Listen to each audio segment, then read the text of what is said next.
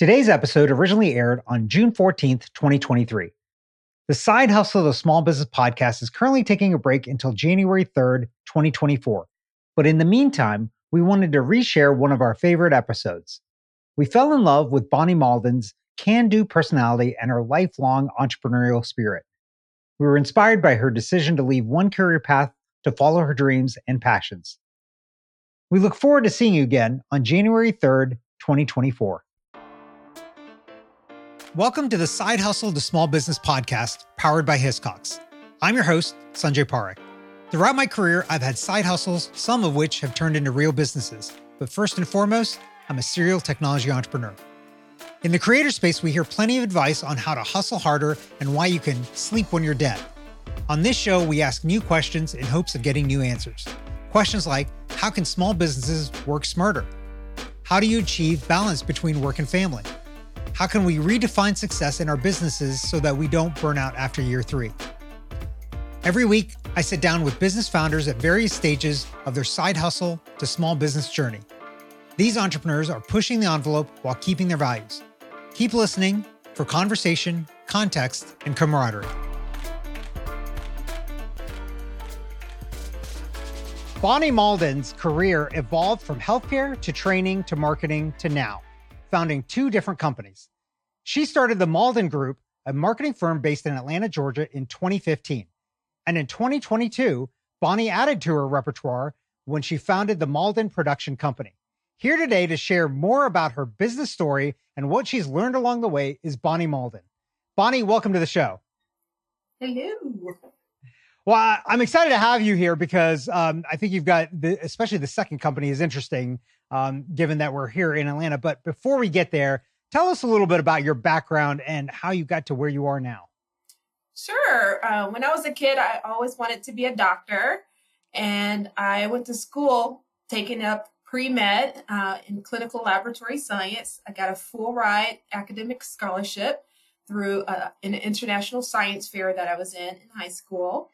And I was on that track to be a doctor. And when I got a chance to actually work in the hospital, a few traumatic things happened in the hospital that made me want to change career paths. One, I watched a woman lose twins, and I had to take the babies to the morgue. And two, this obese woman had her leg cut off because of diabetes. And then I had to watch I had to clean the leg, prop the leg up, watch the leg get cut off, wrap the leg up, and then take it to the morgue. And then at that point, I said, you know what? Maybe this isn't for me. Yeah. I'm not cut out for this. This doesn't appeal to any of my creativity. I like to write. I like music. I like poetry. I like books. I like creativity. And making things. And this has nothing to do with making things. This has to do with taking care of sick people. And even though I love helping people, I just need something that's going to appeal to that creative side of myself. Right. So resigned from the hospital, started working in my own biz back when Google and Facebook were brand new. I was an early adopter, used the platforms to grow my wellness coaching business. Just loved the idea of marketing. And then said, you know what? I love doing this so much. I can do this for other people. I can just do this all day long. I just love it. And so Mauldin Group was born, and here we are. Awesome. So it was this your first time? First of all, it's awesome that you got that experience early and realized like this is not for me.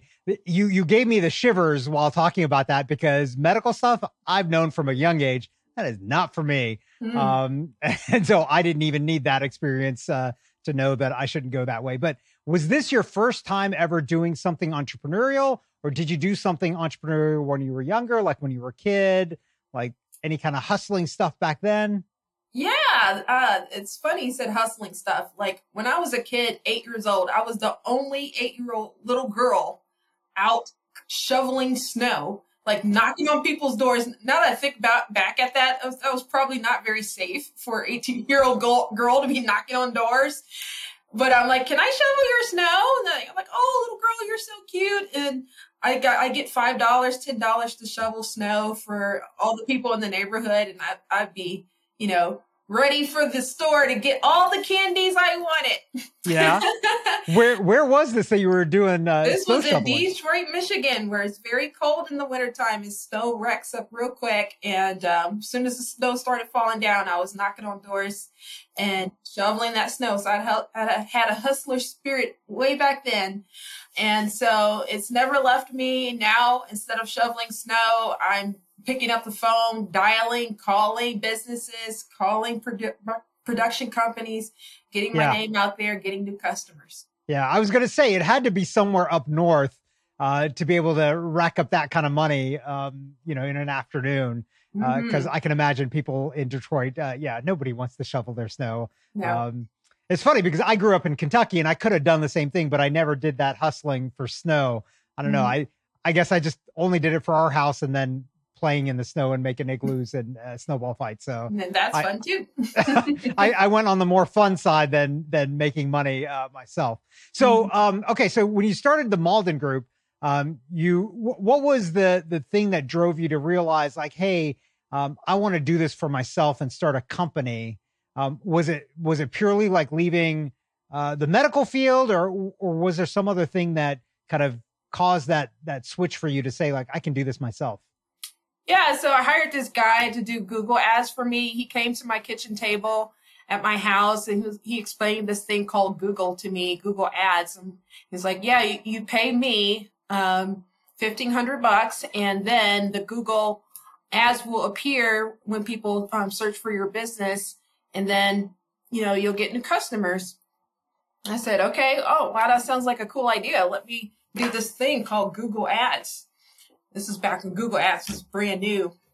And I paid him the money and zero ads, zero leads, zero customers. I'm like, oh my gosh, I just paid this guy all this money. It took me 6 months to save this money from my job because I was in a transition and zero. So I think that turned me into the Joker or something. I was like, dude, I can't lose this kind of money. I got to learn how to do this myself. So I got trained at Google Ads Certified, Analytics Certified, and just went at it. And business grew, very successful, new customers. I'm like, this is the future. This is this internet thing, this social media thing, this Google Ads thing is the future. I need to dive in deep on this and do it for other people because that's where the money is. And I was good at it and I enjoyed doing it. So here we are. Yeah. So I guess in retrospect, it's good that guy took your $1,500 and gave you zero because otherwise you might not have been motivated to go figure this all out for yourself. That's exactly it. It gave me what I call the Joker moment where I just like lost it. Like, okay.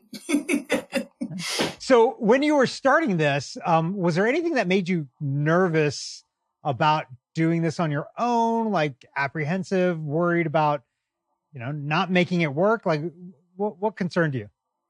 Yeah. The ebbs and flows of business makes you nervous because the bills are consistent. However, the customer flow was not consistent. So it was just like when you're project based and you get paid for a one-time fee for a certain set of work. And then you're like, okay, you're chasing after that next customer in order to, you know, have the consistent cash flow. So that's the scary part. How did you deal with that? Like, how did you try to solve for that issue? Subscription-based business, baby. Consistent cash flow every time. You know exactly how much you're going to make every month when you have your people set up on a subscription. Yeah. So you tried to switch over people to a subscription-based offering right early on, or did it take you some time to figure out like, this is a better way to go? Like what was the aha moment there? Early on, because, you know, as I mentioned earlier, project-based work, you're chasing down the next new customer after the project's done. But if I can keep them in my suite of services for a longer period of time with things that they need more consistently, then it's something that I can charge on a retainer basis.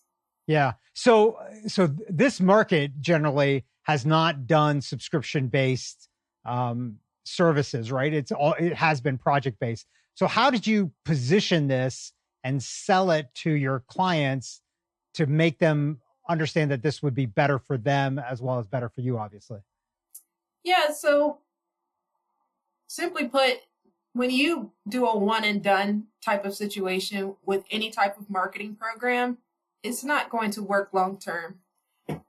So for example, if you get graphic design and get a nice logo and you get a nice email signature and you get a nice brochure, okay, what do you do with the brochure? What do you do with the logo? What do you do to make it work? There's no strategy behind all that.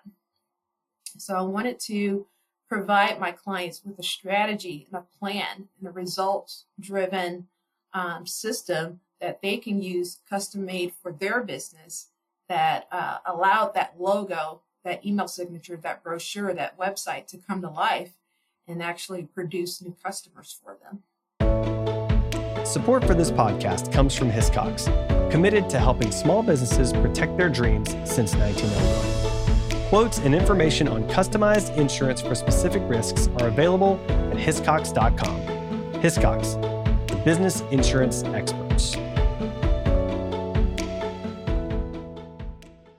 So from here, you ran this for a few years, you're still running it, but you decided to add on. What was the thing that caused you to say, like, hey, I want to start a production company now, right? Like, I've already got this other thing, this marketing company.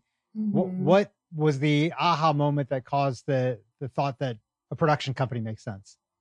Yes, I was working on a book called Work in Progress with my daughter's career coach. My daughter was in high school at the time. She was trying to figure out what to do with her life. I hired this career coach. Career coach gave her this really cool assessment to see what jobs line up with her skills and her aptitude. And, you know, the assessment spit out all these results. You'll be good as a web designer, graphic designer, interior designer. She picked graphics and web design. Now she's in school. She's a sophomore in college for that profession. And if it weren't for this assessment that Lori gave Victoria, my daughter, I would not have a clue, you know, what we should do with her. And so Laura and I got together, we decided working on a book, and the book is called Work in Progress. And I said, I would like to have a TV show around this whole subject, because so many kids are not happy with, you know, their education. They're not getting a good job after they graduate. Their education is obsolete sometimes after they graduate. They're not getting set up with foreknowledge about the professions that they're going to school for. Like me, when I went to school for being a doctor, when I really should have been in business. Right. You know, so my personal experience really spearheaded this initiative through this book to have kids know what they're getting into before they jump into a major or minor in college. Yeah. And so I wanted to do a TV show that spend off from the book that I was doing with Lori. I started pitching the TV show, and, you know, got some, as we speak now, some television networks are interested in the concept. I'm working on some development deals as we speak. And I have a couple of other show ideas that came after I had some success with that first idea with the Work in Progress book and TV show. So I was like, I have some other ideas, and start working on a food concept, an interior design concept, a home and garden concept. And so now I have all these concepts that I'm going to be pitching. One of my shows, Work in Progress, the first one is a finalist at a national pitch competition that I'm going to do in June. So all these cool things started happening, and I was totally inspired by, like, Tyler Perry, what he's done with his business, Oprah Winfrey, the queen of media. Also people like Tyra Banks and what she did with her television show, and just Shonda Rhimes, brilliant writer, came up with all these hit shows. I'm like, this is where it's at, man. I got to get in the game. Okay. So you're pretty new in that business. So you've got two companies that you're running. You've got family, you've got all these things. How do you deal with juggling kind of all of these things and the stress of running a couple of companies, family life, personal life, like all of those things. How do you handle that stress? I am a stickler for writing things down and having a tight schedule, and also having a very good team. So if you don't have a good team behind you in your family, a good team behind you in your businesses, then you're going to fall apart. Everything's going to be terrible for you. So you have to invest in team first, teamwork at home, teamwork in the business, and all of your initiatives. So at home, you know, I wake up at 6 o'clock in the morning. I work out. I have a protein smoothie. I go to my office 8 to 4. I'm working. And then after I come home, then I have my dinner, and then I do some yoga or Tai Chi. I read with my son, and then I go to bed. And like, that's my routine every single day on a personal front. And then on the business front, I have a column for the Mauldin Group initiatives, A, B, C, D. So-and-so is dedicated to A, this person dedicated to B, that person dedicated to C, I'm dedicated to D and E.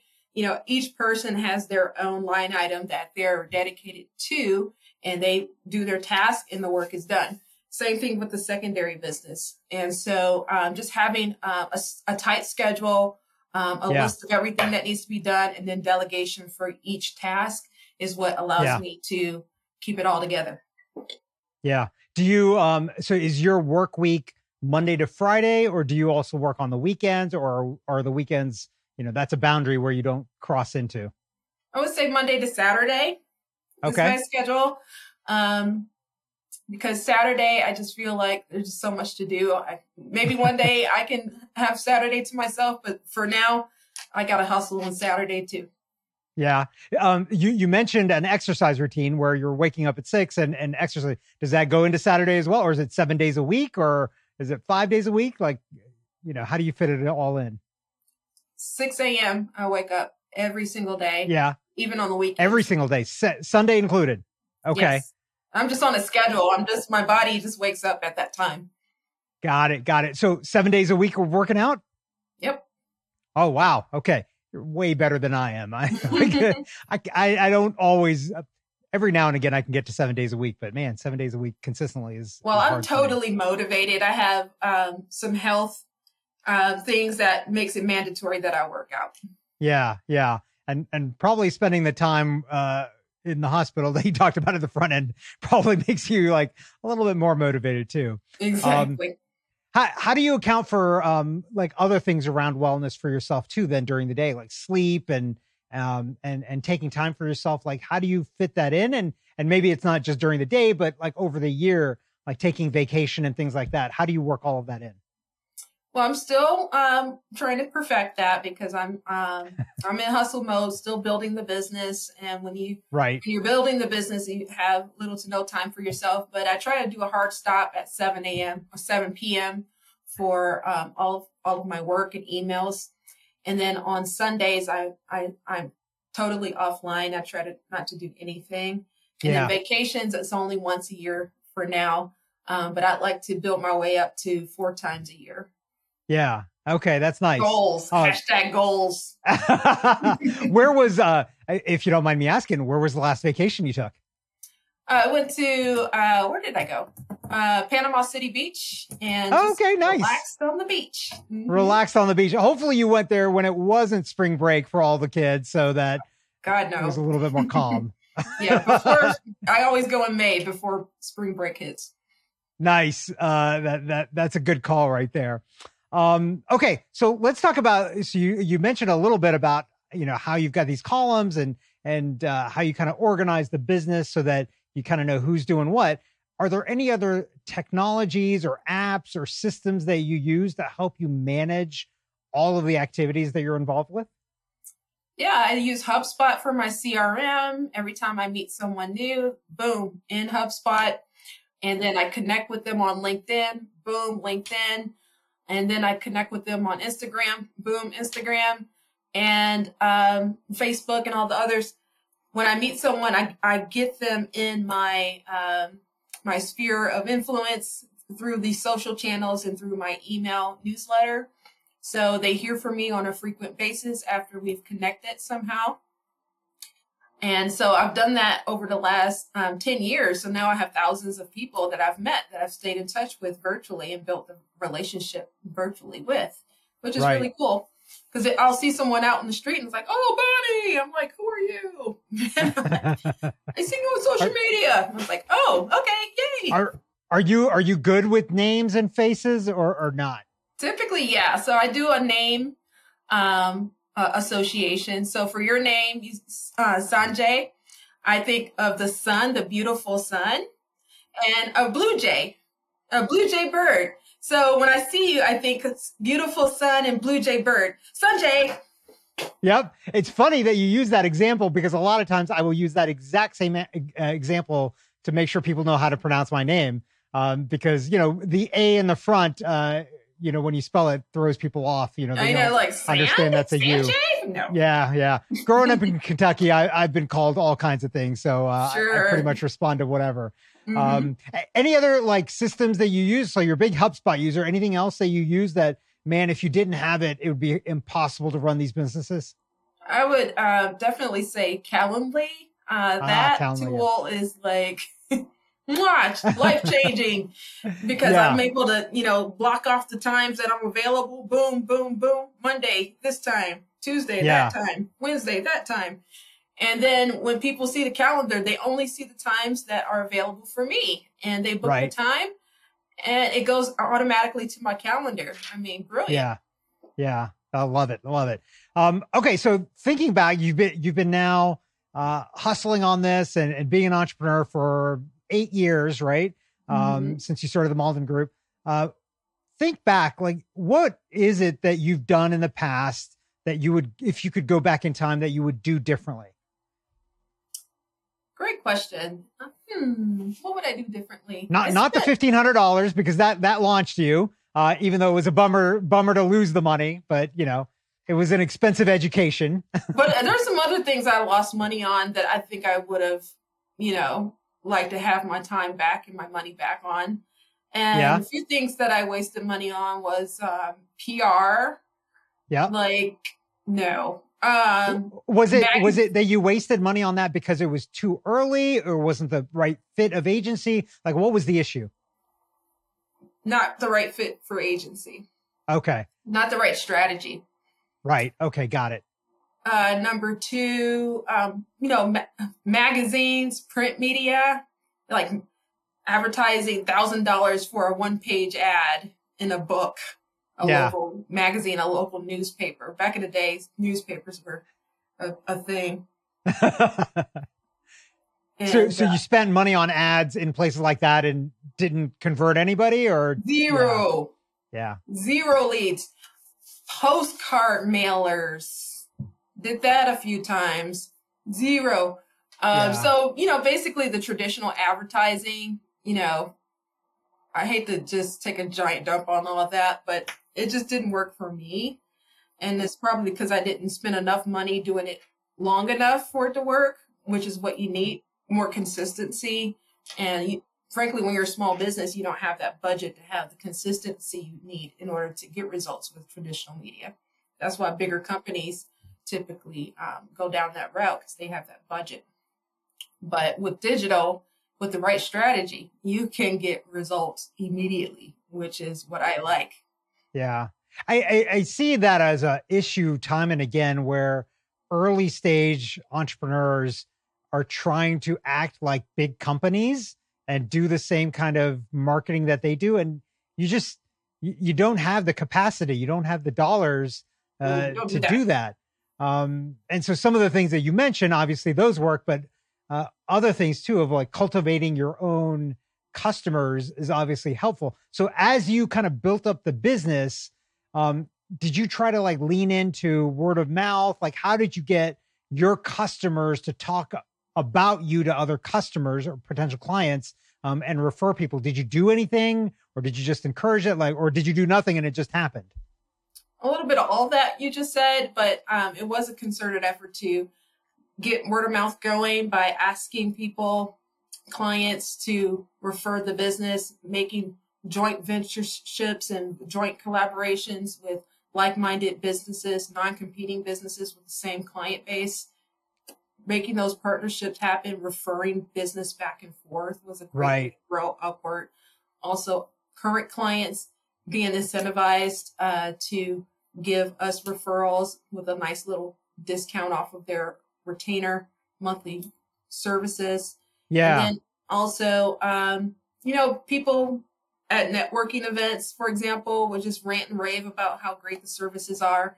And then others would tune in and say, oh, really? Were you able to get that kind of result? I want that kind of result. And then they'll follow suit and come follow up with us for services as well. So a little bit of all that. Yeah. When you, so you implemented something to give a discount if somebody referred a new client to you, how did you figure out? So this is one of the challenges I see with a lot of entrepreneurs is they want to do this, but they can't figure out what is the right amount of incentive to give and for the right amount of length of time, right? So how did you figure that out? Is it a permanent discount if you get a new client? Is it only for a certain amount of time? And how did you figure out the percentage or dollar amount to give? I would say a one-time discount would be sufficient. If you try to give them a discount all together, you'll lose too much money on that. And just think about your cost per acquisition for your customers. If it costs you $50 to get a new customer, $500 to get a new customer, $5,000 to get a new customer. Yeah. What would you feel comfortable paying out of your pocket for a new customer? Whatever that amount is a appropriate level of discount to give to your client for that new referral. Yeah. So I assume then by you saying that, you've tracked your customer acquisition costs through all of your channels. And so you kind of know your blended cost of your customers coming in? Absolutely. Yeah. So I think that's a little hidden piece of advice that you've given there is that you should absolutely track your customer acquisition costs. Is there something that you do to track that, or is that within HubSpot, or is it some other way that you track those costs? Yeah. So each time you get a new client, what you want to do is ask, how did you find out about us? Put that in the contact form on your website, put that on your social media channels, put that in your questionnaires when you're talking to people over the phone. And once you have a nice database of customers and you run a report, how did you find out about us report, this many came from social media, this many came from word of mouth, this many came from the referral partner. And then whichever ones are at the top, that's the ones you double down on. This many came from Google Ads. This one, you know, that's the one you spend the most money on, is most time on, are the ones that are getting the biggest results. So are you taking your cost on a monthly basis for marketing and then looking at the customers you got that month and then attributing that customer acquisition cost based on that? Is it like a monthly that you're doing it? Is it a quarterly? Like how are you analyzing that? Monthly, quarterly, and yearly. Okay. So you've got a customer acquisition cost that's kind of going throughout, and you're seeing if you're going up or down or whatever based on that. Yeah. And it changes over time, and it changes as you have new things that you're adding to the marketing mix, like speaking engagements, conferences, expos, workshops, lunch and learns. As you aggregate all this data, you can see what is giving you the best return over time. Yeah. Interesting. Okay, so I've got two last questions for you. First, if you were talking to somebody else, one of our listeners, that's thinking about taking that leap and starting a side hustle or turning their side hustle into a small business, what piece of advice would you give them? Do not quit your day job. Keep your job, pay your bills, have a consistent way to earn a living first. And then start your side hustle, dedicate an amount of your time, block off amount of your time on your calendar for that business every single week, and stick to that schedule. And as the business grows over here and overtakes the job in amount of money you're making more on the side hustle than you are at the job, then you can quit the job. And then go all in 100% on the side hustle. Yeah. Yeah, I like it. So Okay, the last question for you then is there something based on your experience that a would-be client of yours should do before they hire a firm like yours to improve their marketing or things that they're doing inside of their business? Like what's that one secret thing like they should all know to do this, but they're not doing this? And you're going to tell us what that is right now. Right now, I'm going to tell you. Are you ready? Of course you are. You just asked me. We're ready. Okay, so this is going to sound so trite, but listen, it's so important. Stop trying to be everything to everyone. Like pick one or two things, maybe three, double down on that, get super good at it, and then find one or two customer segments that service or product is for. And so that way you can have a laser focused approach in your marketing towards that customer base. And then you're going to speak so clearly to them. It's going to be in their voice. It's going to handle their objections. It's going to handle their goals. And they're going to be all over that product or service of yours because you are focused directly on them. But if you try to go too far and too wide with too many things, then your marketing isn't laser focused. You're kind of all over the place, and then you lose your message. Yeah, that's great advice. This has been great. Bonnie, where can our listeners find and connect with you online? You can connect with me at bonniemauldin.com. Okay, there you go. That's the best place to go then for connecting with Bonnie. So thanks so much for coming on the show with us. Thank you for listening to this week's episode of the Side Hustle to Small Business podcast, powered by Hiscox. To learn more about how Hiscox can help protect your small business through intelligent insurance solutions, visit hiscox.com. That's HISCOX.com. And if you have a story you want to hear on this podcast, please visit hiscox.com/share your story. I'm your host, Sanjay Parikh. You can find me on Twitter at Sanjay, that's Sanjay, or on my website at sanjayparikh.com.